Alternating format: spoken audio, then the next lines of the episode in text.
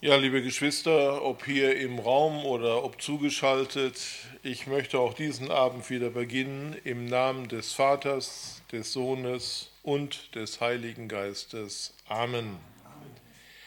Wir haben ja für diese Woche den Psalm 85 und da geht es im Prinzip nicht um uns, geht es auch nicht um Bremen oder um irgendeine Stadt, es geht natürlich da um das Volk Gottes, das um eine Erweckung bittet.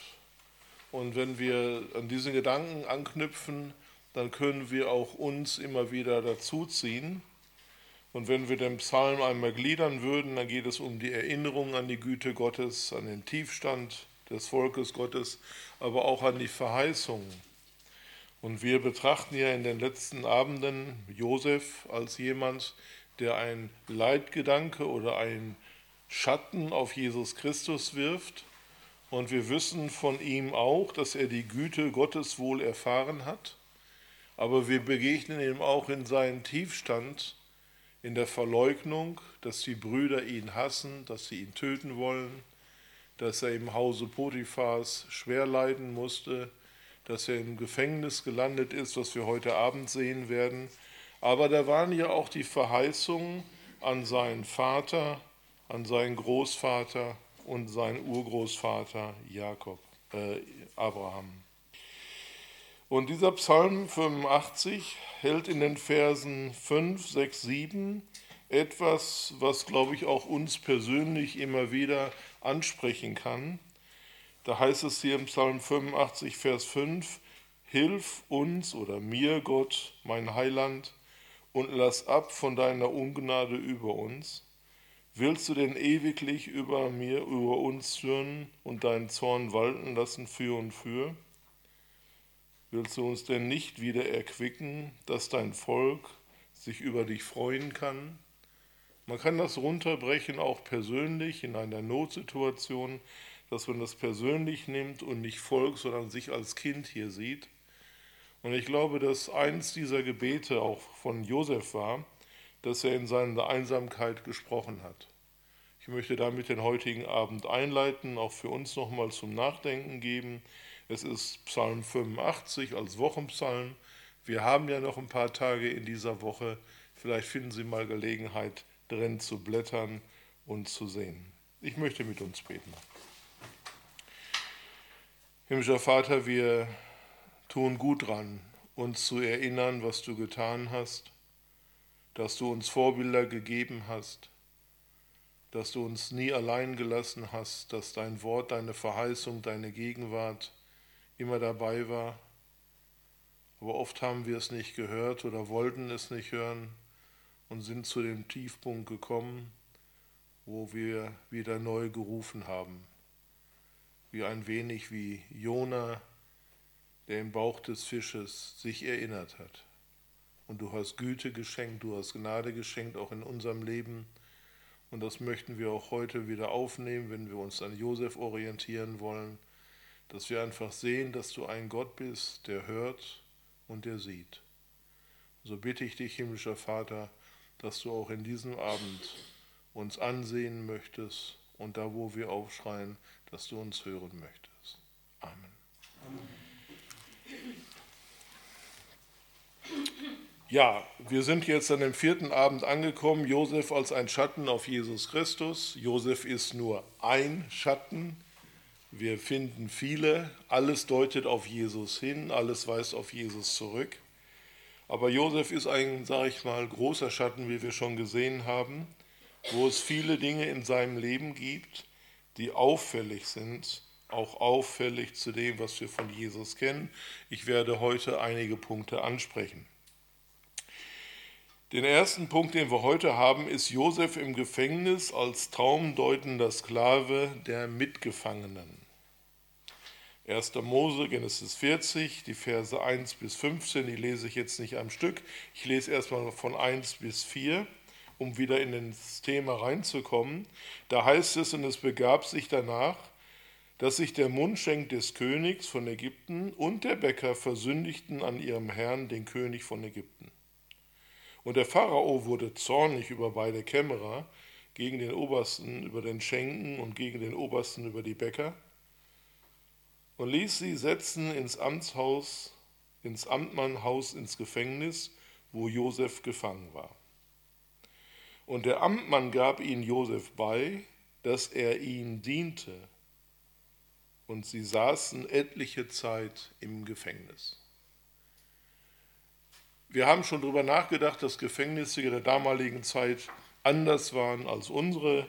Ich möchte da auch nicht drauf eingehen. Auch hier wird uns die Zeit nicht genannt, das Zeitfenster. Es spricht hier von etliche Zeit. Waren sie jetzt zusammen? Und wir wissen natürlich nicht, was da passiert ist. Aber offensichtlich hat Josef etwas von Jahwe, dem Gott Israels, dem Gott der Hebräer, erzählt. Und das werden wir im Text sehen gleich, denn wir treffen hier ihn in einer Situation oder die Gefangenen in einer Situation, dass sie schon sehr viel von Josef wissen. Und ich persönlich war noch nicht wirklich im Gefängnis. Ich war zwar im Gefängnis, um Gefangene zu besuchen, aber nicht als derjenige, der dann bleiben musste, sondern als derjenige, der dienen durfte. Aber mir wurde berichtet, dass oft so es ist, wenn ein neuer kommt, dann wird man gefragt, und wie heißt du, wo kommst du her, was hast du gemacht und so weiter. Und man tauscht untereinander die Erfahrungen aus und lernt sich natürlich kennen. Und sicherlich war das auch so bei Josef, dass er erzählt hat, warum er da war, dass er ein Mensch ist, der zugeführt wurde, der eigentlich nichts Schlimmes getan hat, sondern wegen falscher Anklage im Gefängnis saß und das auch sicherlich klar gemacht, dass selbst wenn man an Gott glaubt, nicht automatisch alles glatt laufen muss. Er trifft also hier auf den Mundschenk und den obersten Bäcker. Und wir haben ja schon letzte Woche gehört, dass der Amtmann vom Gefängnis Josef alles dirigiert hat, alles ihm untertan gegeben hat und so sehen wir auch hier, dass er im Hause von Potiphar ein guter Verwalter war und dass er jetzt im Gefängnis ebenso gut ein guter und würdiger Vertreter und Verwalter war. Also er ist ein vertrauensvoller Mann. Und das kommt jetzt hier nochmal zugute für uns, wenn wir die Geschichte kennen. Josef wurde von seinen Halbbrüdern gehasst, sie wollten ihn töten. Er wurde von der Frau von Pontiphar auch falsch behandelt und wir haben das schon letzte Woche herausgestellt. Wir sehen hier weder Bitterkeit noch irgendeinen Hass für die Ungerechtigkeit. Josef schwärmt auch nicht für die Vergangenheit, sondern Josef stellt sich der Gegenwart und ist da voll angekommen.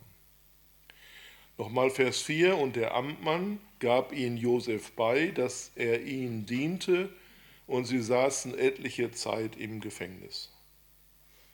Die Mitgefangenen waren verantwortlich für Speisen und Getränke des Königs und oft wurden solche Positionen genutzt, um den König Schaden zuzufügen, sogar so weit, dass er sterben musste. Denn alles, was durch die Küche ging, ging in den Magen, alles, was durch den Mund ging, ging in den Magen und das war eben sehr sensibel. Und wer für Speisen und Getränke zuständig war, hatte die Möglichkeit, an oberster Stelle Schaden anzurichten, wo sonst niemand hinkam. Und dann heißt es in Vers 5, und es träumte ihnen beide, dem Schenken und dem Bäcker des Königs von Ägypten, in einer Nacht einem jeden ein eigener Traum. Das eines jeden Traum hatte seine Bedeutung. Also nichts Außergewöhnliches erstmal, die sind im Gefängnis. Auf jeden Fall merken sie jetzt in einer Nacht, dass beide Träume haben und dass wohl in diesem Traum auch eine Deutung liegen muss. Josef hat keine Ahnung. Und da heißt es in Vers 6, als nun am Morgen Josef zu ihnen hineinkam und sah, dass sie traurig waren, fragte er sie und sprach, warum seid ihr heute so traurig? Und das ist jetzt der Punkt, wo ich zum ersten Mal ansetzen möchte.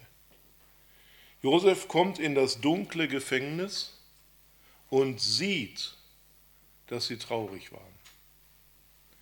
Es gibt im Deutschen, glaube ich, nicht so deutliche Worte wie im Englischen. Es ist vielleicht ein bisschen einfacher.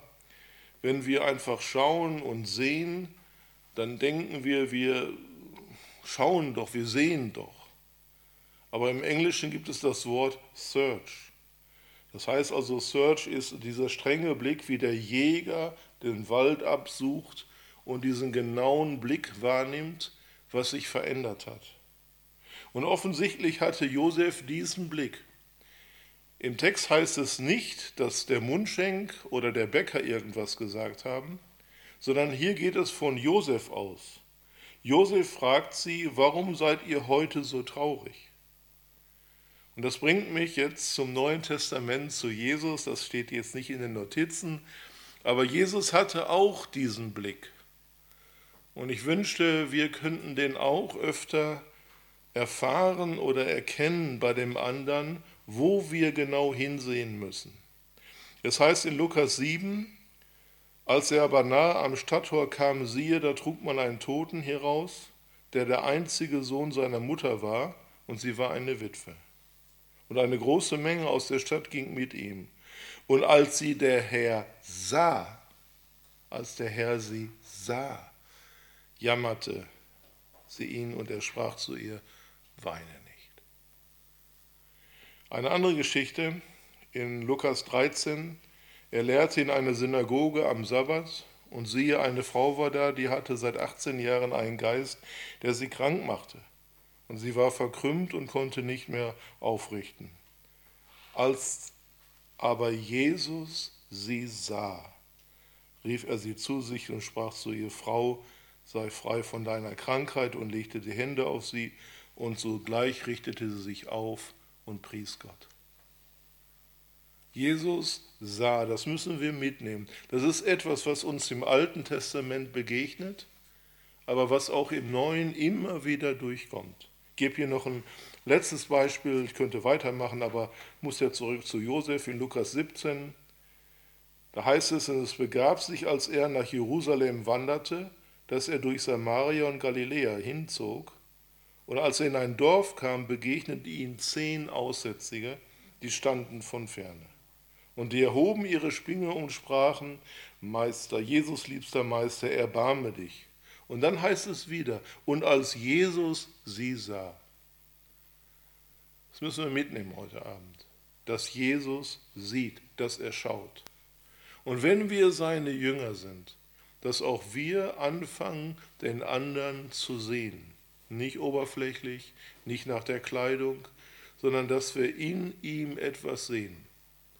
Mir fällt es sehr schwer, jeden Menschen lieb zu haben, das sage ich ganz ehrlich. Aber ich bitte immer wieder darum, dass der Herr mir jemand aufs Herz legt, für den ich verantwortlich bin, wo ich ein Stück weit auch der Mentor sein darf. Josef erkennt hier, dass sie traurig sind. Und er ist so sensibel und fragt sie, warum seid ihr so niedergeschlagen? Er geht also nicht drüber weg. Und dann sagen sie, uns hat uns, es hat uns geträumt und wir haben niemand, der es auslege. Josef sprach, auslegen gehört Gott zu, doch erzähle mir. Nun hatte ich im Vorfeld gesagt, man lernt sich im Knast kennen. Und wenn Josef jetzt hier sagt, auslegen gehört Gott zu, dann meint er Jahwe, den Gott Israels.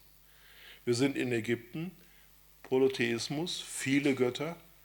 Und hier kann Josef darauf hinweisen oder anknüpfen wohl an Vorgespräche und weist auf seinen Gott hin. Er spricht nicht von den Göttern, sondern er spricht von seinem Gott. Sie machen sich also einen Kopf über ihre Träume und kommen nicht weiter. Das ist bei uns auch so. Wenn wir vor einem Problem stehen, dann fahren unsere Gedanken Karussell. Sie drehen sich immer im Kreis und wir kommen nicht weiter. Es sei denn, wir werden von außen durchbrochen. Wenn unser Denken von außen durchbrochen wird, dann können wir auch neue Gedanken aufnehmen. Dann können wir auch neue Gedanken erfassen. Aber wenn wir uns immer nur um uns selber drehen, kommen wir nicht weiter. Und so ist es auch hier in dieser Situation gewesen. Sie denken immer drüber nach, aber kommen nicht weiter. Ob Josef in dem Zusammenhang ganz kurz an seine Träume gedacht hat aus 1. Mose 37, die er seinen Brüdern und Vatern erzählt, Vater erzählt hat. Josef ist in der Zwischenzeit derjenige, der gereift ist, der gewachsen ist, der sicherlich auch als hebräischer Jüngling Fehler gemacht hat und ist so beeindruckend in dieser Situation, dass der Mundschenk ihn später an sich an ihn erinnern wird. Er verspricht ihm zwar, dass er ihm helfen wird, das kommen wir gleich noch zu, aber dieser Augenblick, dass er ihm wirklich helfen konnte, ist in diesem Punkt so stief drin, denn später heißt es, dass er sich an Josef quasi erinnert. Nun, der Mundschenk erzählt seinen Traum und sagt, mir hat geträumt, das ist Vers 9 in den Notizen 1. Mose 41, 9, mir hat geträumt, dass ein Weinstock vor mir wäre, der hatte drei Reben und er grünte und wuchs und blühte. Und seine Trauben wurden reif. Und ich hatte den Becher des Pharao in meiner Hand und nahm die Beeren und zerdrückte sie in den Becher und gab den Becher dem Pharao in die Hand. Und dann sagt Josef, das ist seine Deutung. Drei Reben sind drei Tage. Nach drei Tagen wird der Pharao dein Haupt erheben und dich wieder in dein Amt setzen. Und du wirst ihm den Becher in die Hand geben, wie vormals, als du Mundschenk warst. Aber, und jetzt kommt der Punkt, aber gedenke meiner, wenn es dir wohl geht, und tu Barmherzigkeit an mir, dass du dem Pharao von mir erzählst und mich so aus diesem Gefängnis bringst. Das heißt also, Josef ist jetzt selber in einer Situation, wo er sagen muss, hey, du kommst jetzt hier raus. Aber denk an mich, wenn du rauskommst. Er konnte ja nichts machen.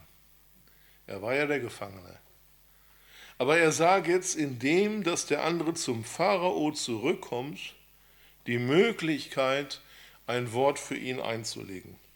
schauen wir uns nochmal genau Vers 14 an. Aber also Gegenteil, gedenke, du kommst frei, ne? aber gedenke meiner, wenn es dir wohl geht. Und tu Barmherzigkeit an mir, dass du dem Pharao von mir erzählst, äh, mir sagst und mich so aus diesem Hause bringst. Und dann begründet er das nochmal, denn ich bin aus dem Lande der Hebräer heimlich gestohlen worden. Auch hier habe ich nichts getan, weswegen sie mich hätten ins Gefängnis setzen dürfen. Also hier hören wir jetzt ein Stück weit, wie Josef seine Seele sich öffnet und dem Mundschenken sagt, du kommst raus, aber denk an mich. Was meint ihr wohl, was der Mundschenk geantwortet haben will? Ja, verlass dich nur auf mich, kein Ding, läuft, ne? Schulterklopfen, Hände schütteln, selbstsicheres Lächeln, Umarmung, mach's gut, Junge, ich gehe jetzt mal. Das Erste, was ich machen werde, ich gehe zum Pharao und sag, was du hier gesund machst. Gut, was hätten wir denn gesagt, wenn auf einmal die Zellentür sich öffnet und wir rausgehen dürfen? Hätten wir auch gesagt, wir sehen uns ja bald wieder. Optimistisch. Aber gedenke meiner, wenn es dir wohl geht. Von Jahwe, dem Gott Israels, lesen wir immer wieder, wie er gedachte. Und er ist ja uns so weit voraus. Schon in 1. Mose 8 heißt es, da gedachte Gott an Noah und alles wilde Getier und alles Vieh, das mit Noah in der Arche war und ließ Wind auf Erden kommen und die Wasser fielen. Gott gedachte also nicht nur an Noah, Gott hat sogar an die Tiere gedacht. Oder später, dann bei Abraham und Lot, da heißt es in 1. Mose 19, es geschah, als Gott die Städte in der Gegend vernichtete, gedachte er an Abraham und geleitete Lot aus den Städten die er zerstörte, in denen Lot gewohnt hat. Gott gedenkt. Dann haben wir diesen ganzen Bunde, diese Bunde, die unterschiedlichen. In 1. Mose 9, da heißt es, also will ich Gedanken, äh, gedenken an meinen Bund zwischen mir und euch und allem lebendigen Tier und allem Fleisch, dass hinfort keine Sundflut mehr komme. Oder in 2. Mose, zur Zeit Mose, Gott hört das Wehklagen der Sklaven. Und dann heißt es, gedachte seines Bundes mit Abraham. Auch in 3. Mose, ich werde meinen Bund mit Jakob gedenken, an meinen Bund mit Isaak, an meinen Bund mit Jakob. Gott bindet sich und Gott gedenkt. Auch das müssen wir mit nach Hause nehmen heute. Ich habe hier in den Gemeindenotizen Psalm 8, was ist der Mensch, dass du seiner gedenkst? Und des Menschen Kind, dass du dich seiner annimmst. Das ist wieder ganz persönlich, nicht weit weg, ganz persönlich. Was ist der Mensch? Was ist Adam? Wer bin ich? Dass du meiner gedenkst und dich meiner annimmst. Wenn wir beten, und auf dem Gebet liegt ja die große Verheißung, wenn wir beten und Gott hört, dann gedenkt er auch an das, was er uns verheißen hat. Er möchte das umsetzen. Und wie schwer ist es für uns zu denken? Wie schwer ist es für uns nachzudenken, zu erinnern? Prediger 12, ein ganz bekannter Vers in meiner Jugendzeit war immer, Denk an deinen Schöpfer in deiner Jugend, ehe die bösen Tage kommen, von denen du sagen wirst, sie gefallen mir nicht. Aber das stimmt wirklich. Umso früher ich zu dem Herrn finden kann, umso weniger Altlasten bringe ich mit. Es ist schön, in frühen Jahren den Herrn zu erkennen. Wie schwer tun wir uns? Wisst ihr, Gott kommt uns hier ein Stück entgegen durch Jesus Christus. Denn wenn wir zum Beispiel jetzt am nächsten Mittwoch, wo dann ja auch keine Bibelstunde sein wird, sondern wo wir Buß- und Betag feiern mit Abendmahl, dann werden wir die Worte, die Einsetzungsware hören von Jesus in der Nacht, der er verraten war. Dankte er und brach es und sprach, das ist mein Leib, der für euch gegeben wird. Und was sagt er dann? Das tut zu meinem Gedächtnis, weil wir es vergessen.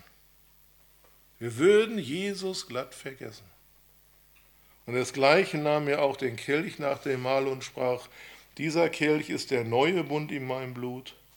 Das tut, so oft ihr daraus trinkt, zu meinem Gedächtnis. Denn so oft ihr von diesem Brot esst und aus dem Kelch trinkt, verkündet ihr den Tod des Herrn, bis er kommt. Das heißt, das Abendmahl ist ein Gedächtnismahl, sehr wohl, aber auch ein Verkündigungsmahl. Immer wenn wir Abendmahl feiern, verkünden wir den Tod unseres Herrn. Und das tun wir zu seinem Gedächtnis, dass wir einmal wieder zurückkommen, dass wir rauskommen. Wie Josef durch des Herrn Weisheit vorausgesagt hat, kommt also hier der Mundschenk frei. Wie sieht's aber aus? Er sagt, denk an mich. Und dann lesen wir, dass er es nicht getan hat. Nicht der erste Tag, nicht nach einer Woche, nicht nach einem Monat, noch nicht mal nach einem Jahr, sondern wir werden gleich hören, zwei Jahre hat es gedauert, bis der Mundschenk mit dem Pharao spricht. Dazwischen schiebe ich jetzt einen anderen Traum, das ist 1. Mose 40, 16 äh, bis 19. Vom Mundschenk haben wir gesprochen, jetzt kommt der oberste Bäcker. Der sieht also das und hört das, dass es gut war und sagt dann, mir hat auch geträumt, ich trüge drei Körbe mit feinem Backwerk auf meinem Haupt, im obersten Korb allerlei Gebackenes für den Pharao und die Vögel fraßen aus dem Korb auf meinem Haupt. Josef antwortete und sprach, das ist seine Deutung.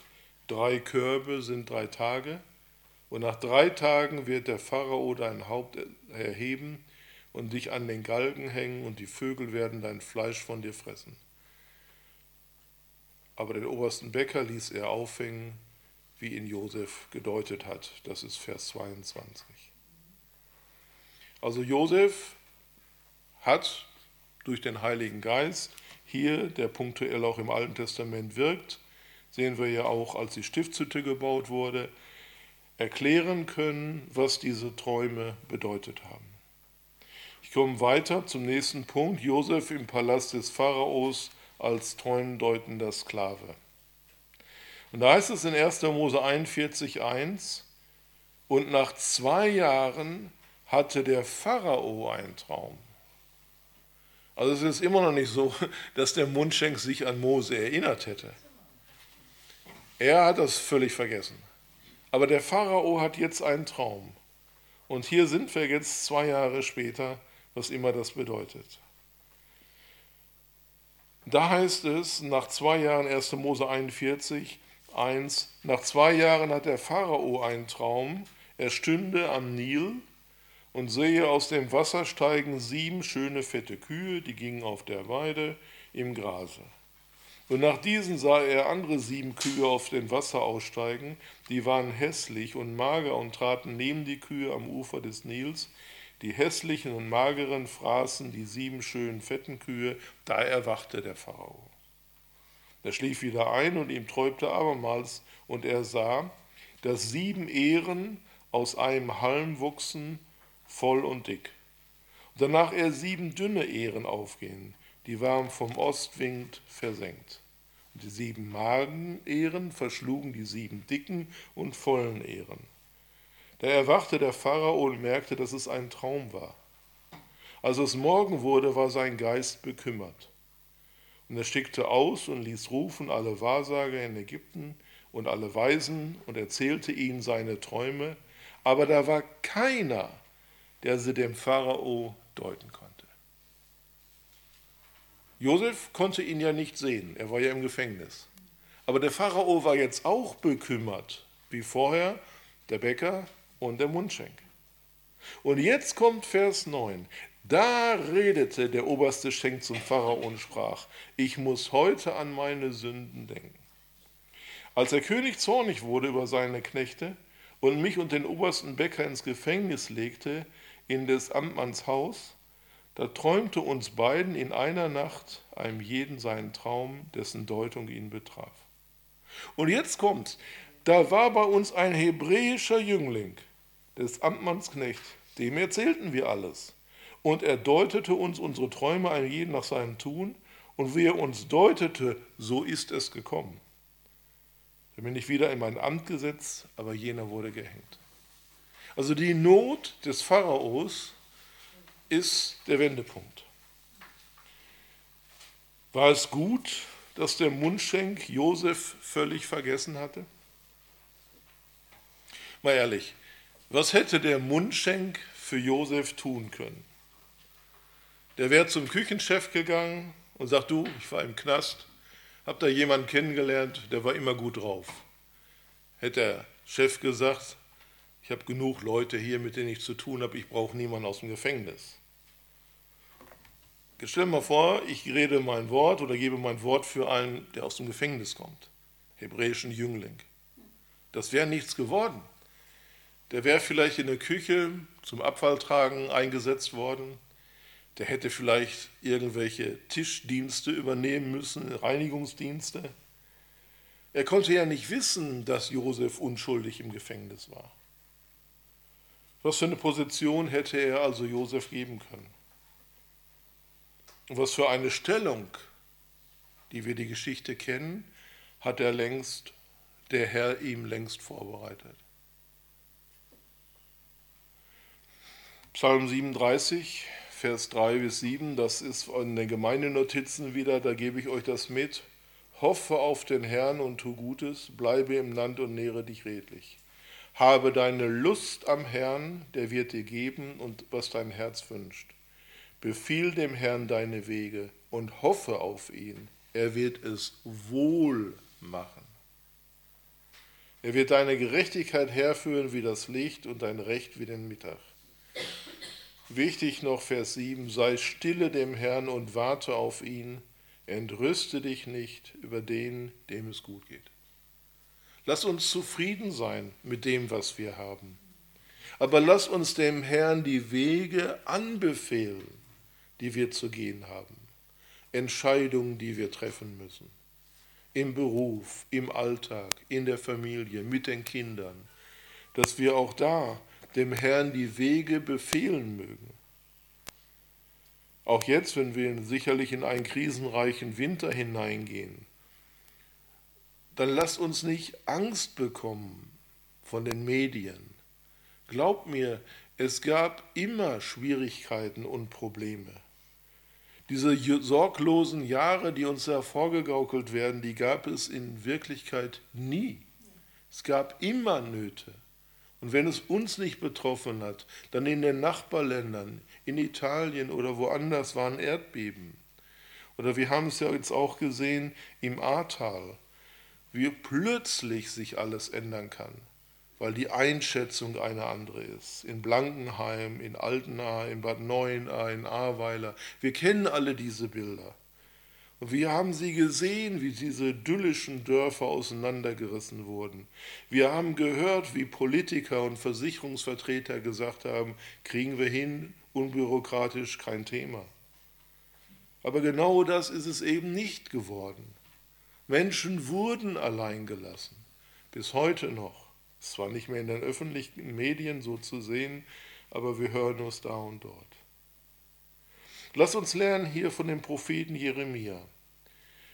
Der sagt ganz deutlich und überdeutlich, verflucht ist der Mann, die Frau, der sich auf den Menschen verlässt, hält Fleisch für seinen Arm und weicht mit seinem Herzen vom Herrn.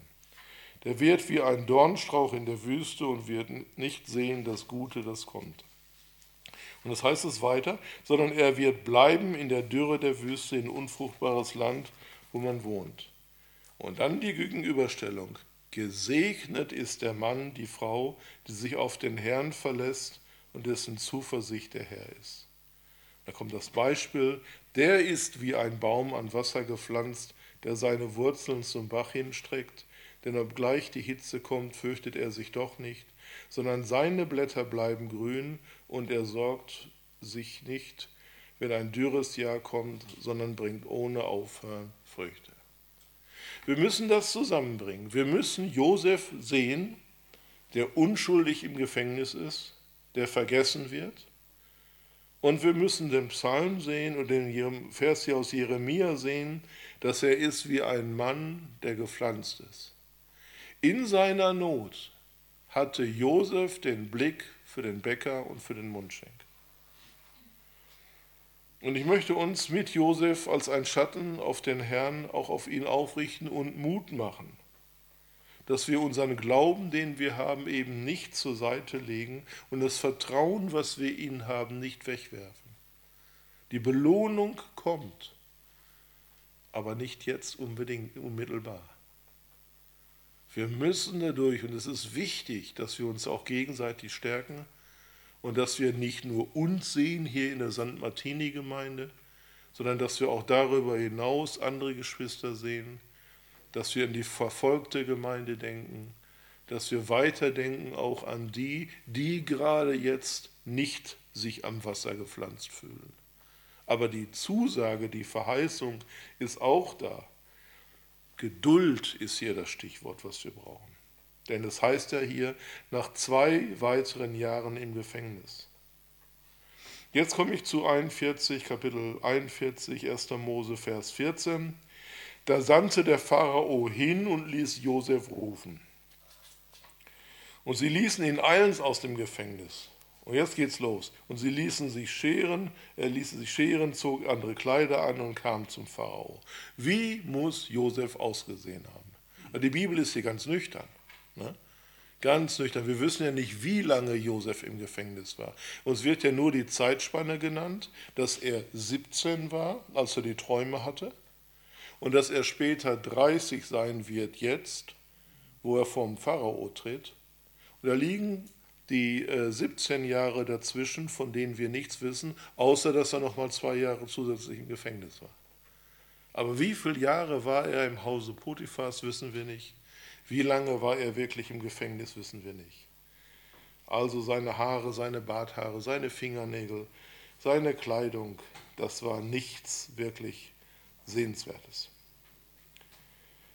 Er muss sich natürlich gefragt haben, was ist denn jetzt los? Wieso das Ganze? Die Kommunikation wird wohl nicht so deutlich gewesen sein. Auf jeden Fall jetzt ist es für ihn soweit, dass sie ihn rausholen an einem Punkt, wo er vielleicht gar nicht mehr damit gerechnet hat. Er ist jetzt 30 Jahre und wird in Kürze dem damals mächtigsten Mann der Erde, der Welt gegenüberstehen. Und jetzt wird er zum Audienzsaal geführt und jetzt hört er auf einmal, weswegen die ganze Hektik.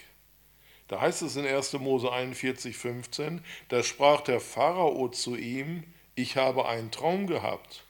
Und es ist niemand, der ihn deuten kann. Ich habe aber von dir sagen hören, dass du einen Traum hörst. Wenn du einen Traum hörst, so kannst du ihn deuten. Jetzt macht Josef dasselbe wieder. Josef antwortet dem Pharao und sagt, das steht nicht bei mir. Gott, also Yahweh, wird jedoch dem Pharao Gutes verkünden. Ich erinnere uns hier noch einmal, dass wir in Ägypten im Polytheismus sind. Polyphil-Theismus, Vielgötterei. Und er spricht von seinem Gott. Er ist mutig. Er bekennt hier zu ihm. Und der Pharao sagt, meine Götter können den Traum nicht deuten. Nicht die Magier, nicht die Astrologen, die kriegen das nicht hin. Und ich möchte jetzt hier ganz vorsichtig warnen, auch an uns, dass wir uns nicht da überheblich zeigen. Wir kennen die Geschichte von Biliam, 4. Mose 22, 24. Es gibt Mächte, die wir nicht unterschätzen dürfen. Und wir, der Herr würde uns niemals das verbieten, in diesen Machtbereich zu suchen, wenn er nicht wüsste, dass es für uns gefährlich ist. Also er warnt vor Wahrsagerei, vor Astrologie, vor diesen ganzen Sachen. Und trotzdem gibt es in dem Bereich Leute, die wirklich Macht haben. Ich erinnere zum Beispiel an den Zeiten Mose. Da hat Mose Wunder gewirkt während den Plagen und dann kommen die Zauberer aus Ägypten und wirken dieselbe. Das Fatale an der Geschichte war nur, wenn schon eine Not war, haben die Zauberer die Not noch vergrößert, weil sie es ja auch konnten. Also diese Macht gibt es. Kommen wir zurück hier zu Vers 16. Josef antwortete dem Pharao und sprach, das steht mir nicht bei. Gott will jedoch dem Pharao Gutes verkünden. Yahweh wird hier erwähnt, das ist der Gott, der monotheistische Gott der Hebräer. Und Josef gibt auch hier ganz klar und deutlich zu erkennen, dass er sich nicht als Traumdeuter versteht. Das steht nicht bei mir. Das haben wir schon einmal in 1. Buch Mose, und zwar in 1. Buch Mose 14. Da kommt Abraham, dem König von Sodom, entgegen, und er sagt zu Abraham, gib mir die Leute, die Güter behalte. 1. Mose 14, 21, 23. Da sprach der König von äh, Sodom zu Abraham, gib mir die Leute, die Güter behalte. Aber Abraham sprach zu dem König von Sodom, ich hebe meine Hand auf zu dem Herrn, dem höchsten Gott, der Himmel und Erde geschaffen hat, dass ich von allem, was dein ist, nicht einen Faden noch einen Schurin nehmen will, damit du nicht sagen kannst, du habest Abraham reich gemacht. Abraham zieht hier eine ganz klare Linie und sagt, ich diene dem Herrn, dem höchsten Gott. Und er wird mich versorgen. Behalte deine Güter. Abraham hatte ja diesen Kriegszug mit seinen 318 Mann nicht geführt, um sich zu bereichern. Abraham hat den Kriegszug geführt, um Lot aus der Not zu helfen. Und diese demütige Gesinnung damit du nicht sagen kannst, du hast Abraham reich gemacht, die stecken hinter den Worten von Josef, wenn er sagt, das steht mir nicht bei. Ganz demütig. Die Versuchung mit überzeugender Stimme, die wir uns sonst vielleicht vorstellen können, den Traum zu deuten, weist Josef energisch zurück. Das steht mir nicht bei. Das ist Jahwes Aufgabe. Und diese demütige Haltung steht auch uns gut zu. Ich habe das hier in den Gemeindenotizen, Psalm 115. Nicht uns, Herr, nicht uns, sondern deinen Namen gib Ehre um deiner Gnade und Treue willen. Warum sollen die Heiden sagen, wo ist denn ihr Gott? Es ist auch immer so die Versuchung, wenn irgendwas gelingt, wenn man sagen kann, jo, das war aber jetzt wirklich ganz gut, dass es nicht um uns geht, sondern um den Herrn geht. Ich lese jetzt mal Psalm 115, weil ich gleich dann noch ein Beispiel machen möchte, die Verse 3 und äh, folgende. Da heißt es, unser Gott ist im Himmel, er kann schaffen, was er will. Und jetzt kommt diese Gegenüberstellung. Unser Gott kann schaffen, was er will.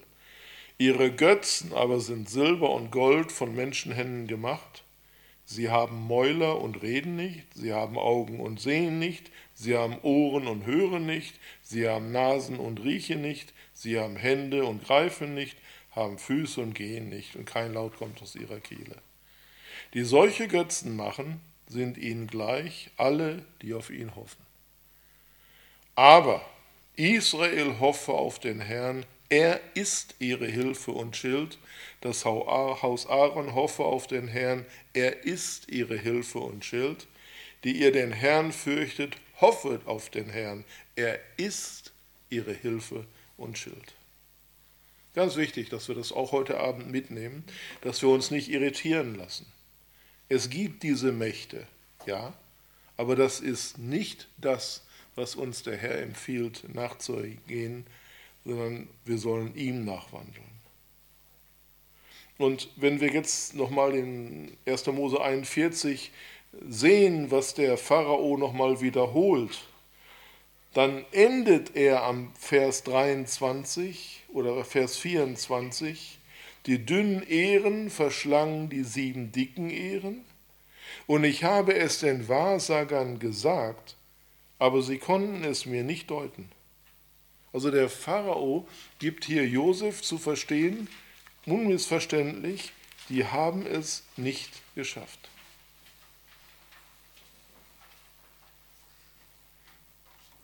Wenn der Pharao jetzt ratlos war und wenn ihm jetzt dieser hebräische Sklave geschickt wurde, dann doch deswegen, um ihm Antwort zu geben. Da lag doch jetzt die Hoffnung drin. Und die Frage ist halt, konnte Josef das? Wir wissen schon jetzt, ja, er konnte. Aber weil ich gerade nochmal Psalm 115 gelesen habe und weil ich hier eine ganz klare Parallele zu Daniel sehe, möchte ich auch da nochmal kurz dran erinnern. Da war der König Belshazzar, der machte ein großes Bankett mit über 1000 Mann. Und als sie so mächtig Alkohol getrunken hatten, da kommt er auf den Gedanke und denkt, dass sein Vater Nebukadnezar ja den Tempel Jahwes in Jerusalem geplündert hat und lässt jetzt die goldenen Gefäße bringen.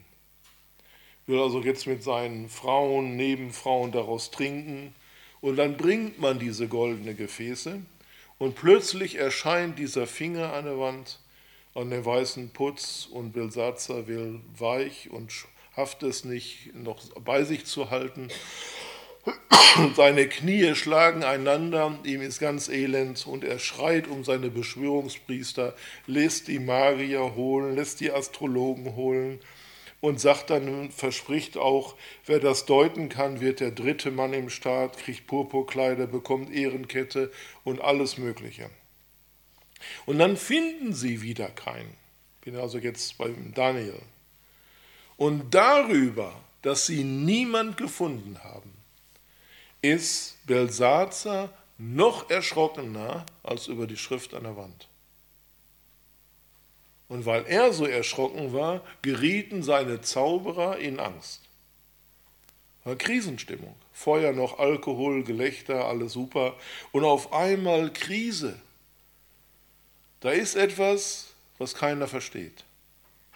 Es gibt Situationen, immer wieder auch im Leben, dass wir als Christen kleine Lichtträger sein dürfen und deuten dürfen, was das bedeutet. Durch des Herrn Hilfe, nicht weil wir es drauf haben. Dass er uns als Lichtträger reinsetzen kann. Ich könnte jetzt so kleine Räubergeschichten erzählen, auch gerade im Missionsdienst, wie der Herr immer wieder Wunder wirkt und wie auf einmal Puzzlescheine zusammenpassen Und hier in dem Fall ist es so, dass der Lärm zur Königsmutter dringt. Die kommt dann zum Festsaal und da heißt es in Daniel 5, es ist ein Mann in deinem Königreich, der den Geist des Heil der heiligen Götter hat. Weil er ein überragender Geist bei ihm gefunden wurde, dazu Verstand und Klugheit, Träume zu deuten, dunkle Sprüche zu erraten und Geheimnisse zu offenbaren. Das ist Daniel, der dem König den Namen Belshazzar gab. So rufe man nun Daniel, der wird sagen, was es bedeutet. Und dann fing Daniel an und sprach vor dem König, auch hier wieder, behalte deine Gaben und gib dein Geschenk einem anderen. Ich will dennoch die Schrift des Königs lesen und kundtun, was sie bedeutet. Auch wieder Halskette, Ehre und wieder sagt Daniel, nein, nichts für mich. Und dann muss er ihm sagen, was das bedeutet. Gewogen und für zu leicht befunden. Sind wir als Mann oder als Frau Gottes so bekannt, dass Menschen uns in ihr Vertrauen, unser Vertrauen ziehen und ansprechen und sagen, du, ich habe da etwas, was ich mit dir gerne mal durchsprechen möchte. Ich habe sonst niemanden. Ich kenne solche Situationen, da wird mir immer unwohl, weil ich genau weiß, dass ich es nicht kann. Wenn der Herr nicht den Geist öffnet, wenn der Herr keine guten Gedanken schenkt, ist da nichts. Aber manchmal führt er uns in solche Situationen. Dann müssen wir ganz demütig vor ihm sagen und das, was wir vielleicht mitgeben können, umsetzen. Aber was wir immer können, wir können mit dem anderen beten. Wir können beten um Weisheit, wir können beten um Führung. Und dann können wir im zweiten Schritt immer wieder auch den Kontakt halten Spezialisten hinzuziehen und sehen, wie man helfen kann. Ich sagte ja schon vorher, dass ich unmöglich alle lieb haben kann, aber ich lasse mir immer wieder einzeln aufs Herz legen. Die möchte ich sehen, die möchte ich tragen. Wenn Sie mich ansprechen, möchte ich für Sie da sein. Ich gebe meine E-Mail-Adresse, ich gebe meine Telefonnummer, kein Thema. Aber das sind so die Situationen. Man müsste als Mann oder als Frau Gottes bekannt sein dass wir unser Licht nach außen scheinen lassen. Das kostet Häme, das kostet Spott, aber das kostet vielleicht auch den Punkt, dass einer zu einem kommt. Ich erinnere mich einmal in eine Situation, kam eine Lehrerin oder aus der Schule bei uns und sagte, du bist doch so gläubig, mein Sohn ist bei der Bundeswehr in der Kaserne, wird das und das erzählt, stimmt das?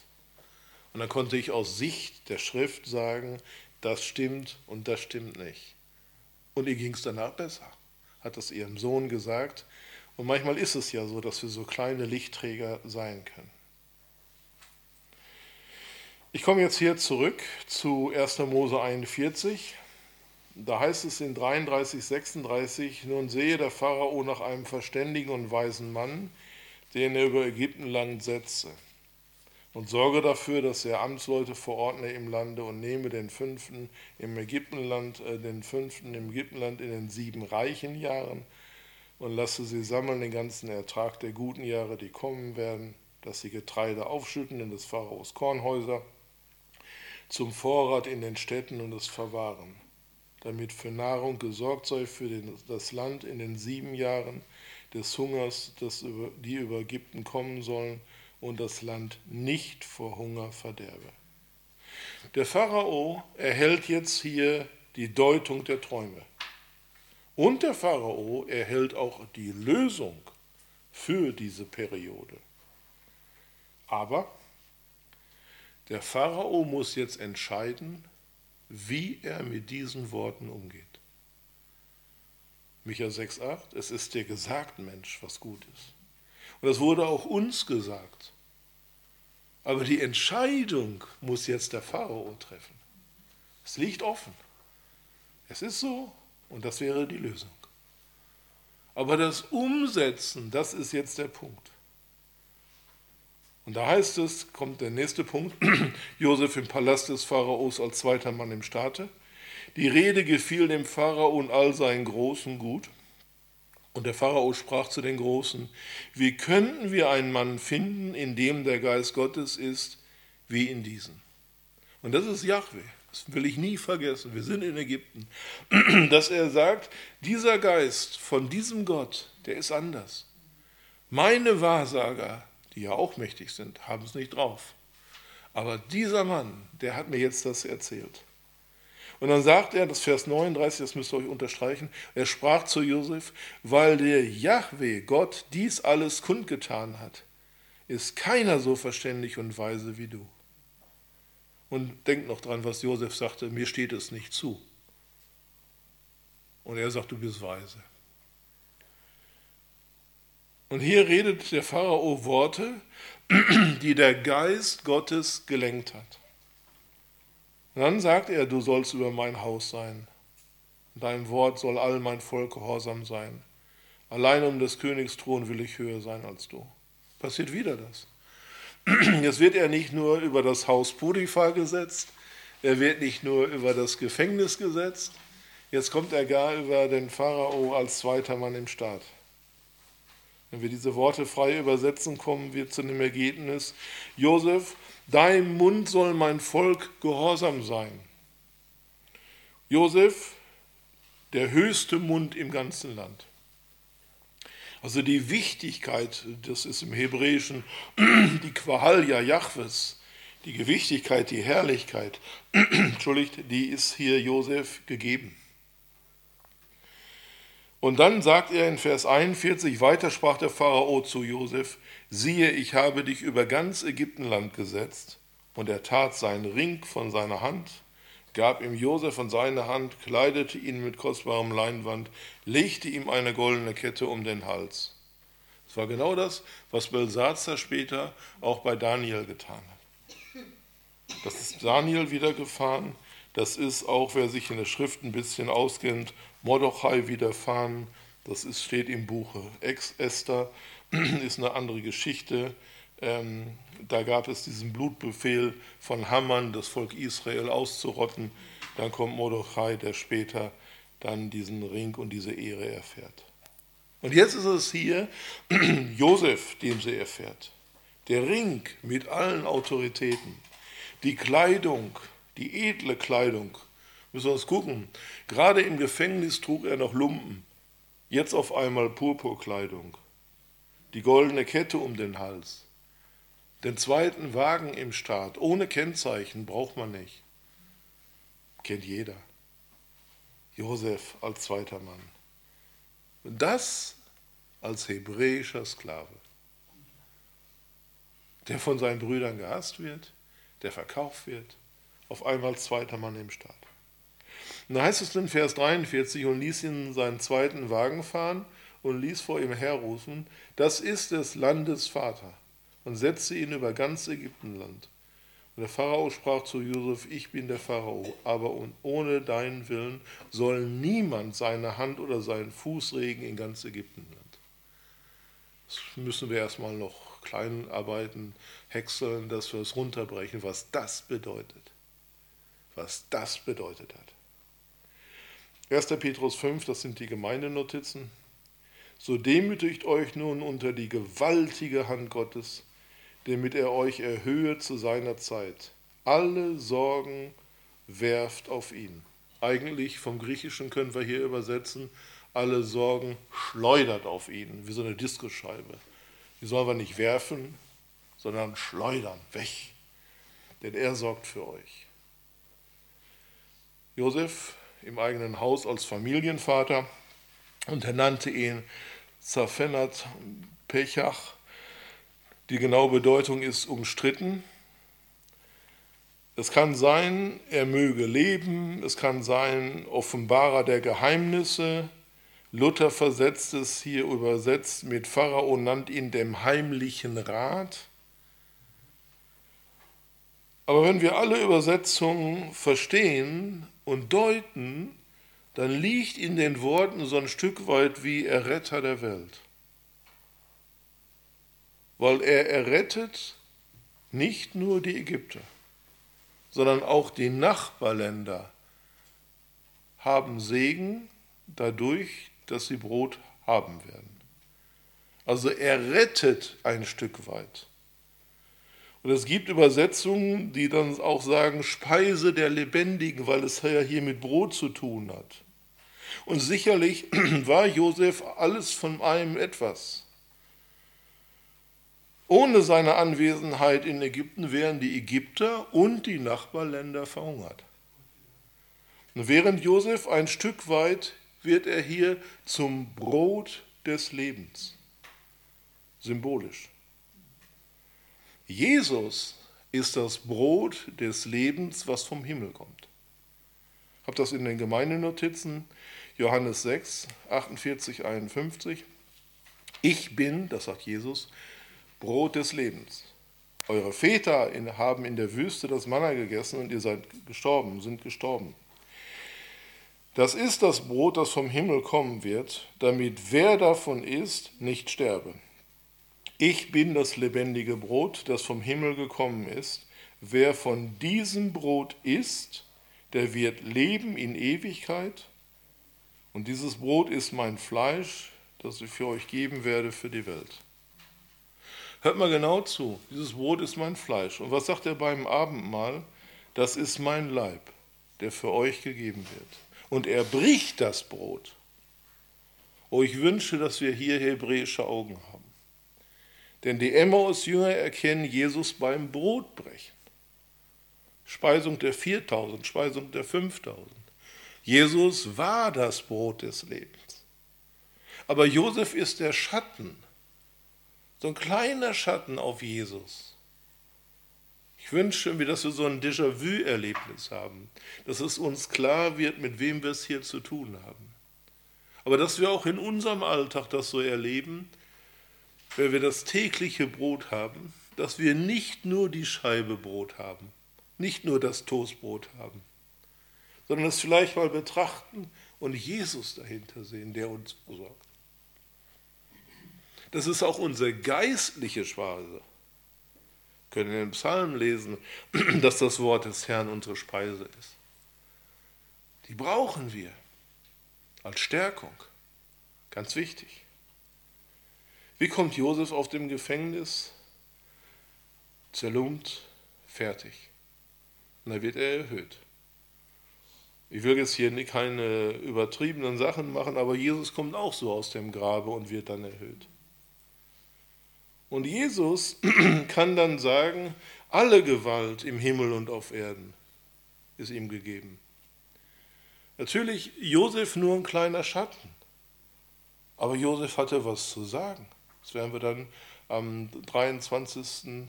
Äh, November noch in der Fortführung sehen. Nächste Woche wird unterbrochen durch, äh, durch äh, Buß und Betag, aber am 23. machen wir da weiter. Josef hatte Autorität.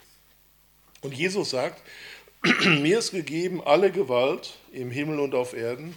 Darum geht hin, macht zu Jüngern alle Völker, tauft sie in den Namen des Vaters, des Sohnes und des Heiligen Geistes. Jesus hat alle Macht. Josef, seine Macht war begrenzt auf Ägypten.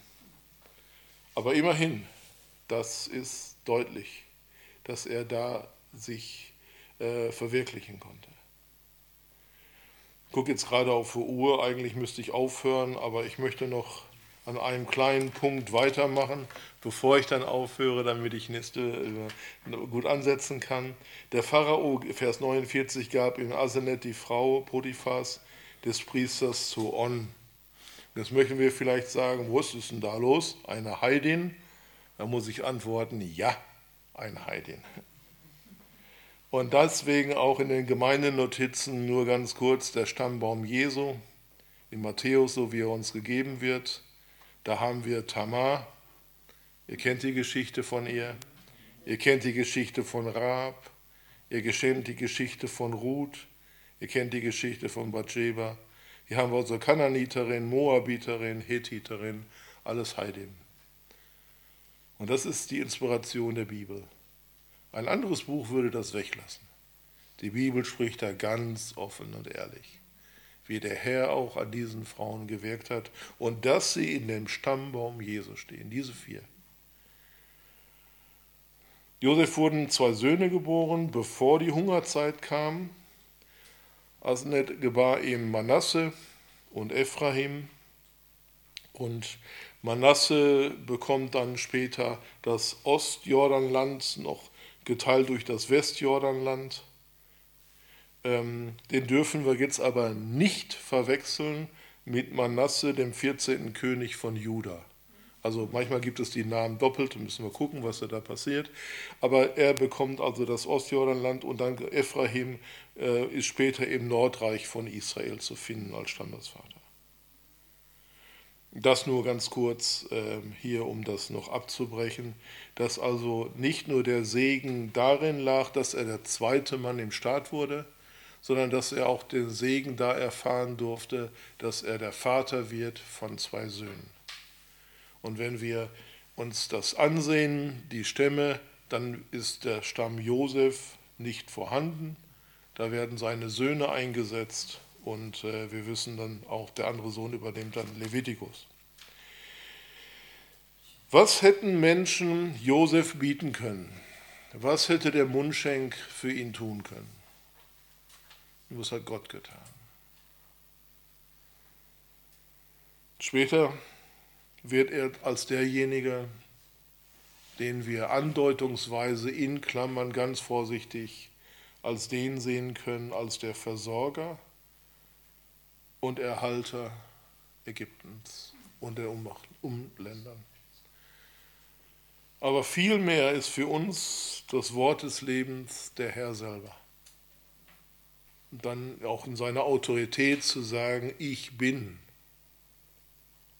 Und wir wissen ja alle, dass die Hebräer oder dass die Leute zu Jesus Zeiten das Neue Testament nicht hatten. Also knüpft Jesus immer wieder an das Alte an, was die Leute kannten. Und er sagt, das gab es alles, aber ich bin das Wort, das Brot, das vom Himmel gekommen wird. Ich möchte mit diesem Gedanken in einem Gebet enden. Himmlischer Vater, wir danken einfach immer wieder nur für deine Offenbarung, die du uns schenkst. Da ist so viel, was wir jetzt gehört haben, so viel, was wir noch bedenken müssen, so viel, was wir nicht verstanden können und doch, wo es uns bewegt. Komm runter, Herr, in unserem Alltag, dass wir dich da wahrnehmen können, als der, der gibt, der da trägt, der da hilft dass wir uns immer wieder daran erinnern, was du schon getan hast. Und auch daran erinnern, dass vielleicht nicht alles wir wirklich erkannt haben, was du getan hast, was du vorbereitet hast, auch in unserem Leben. Dass du uns in unserem Gefängnis besuchst.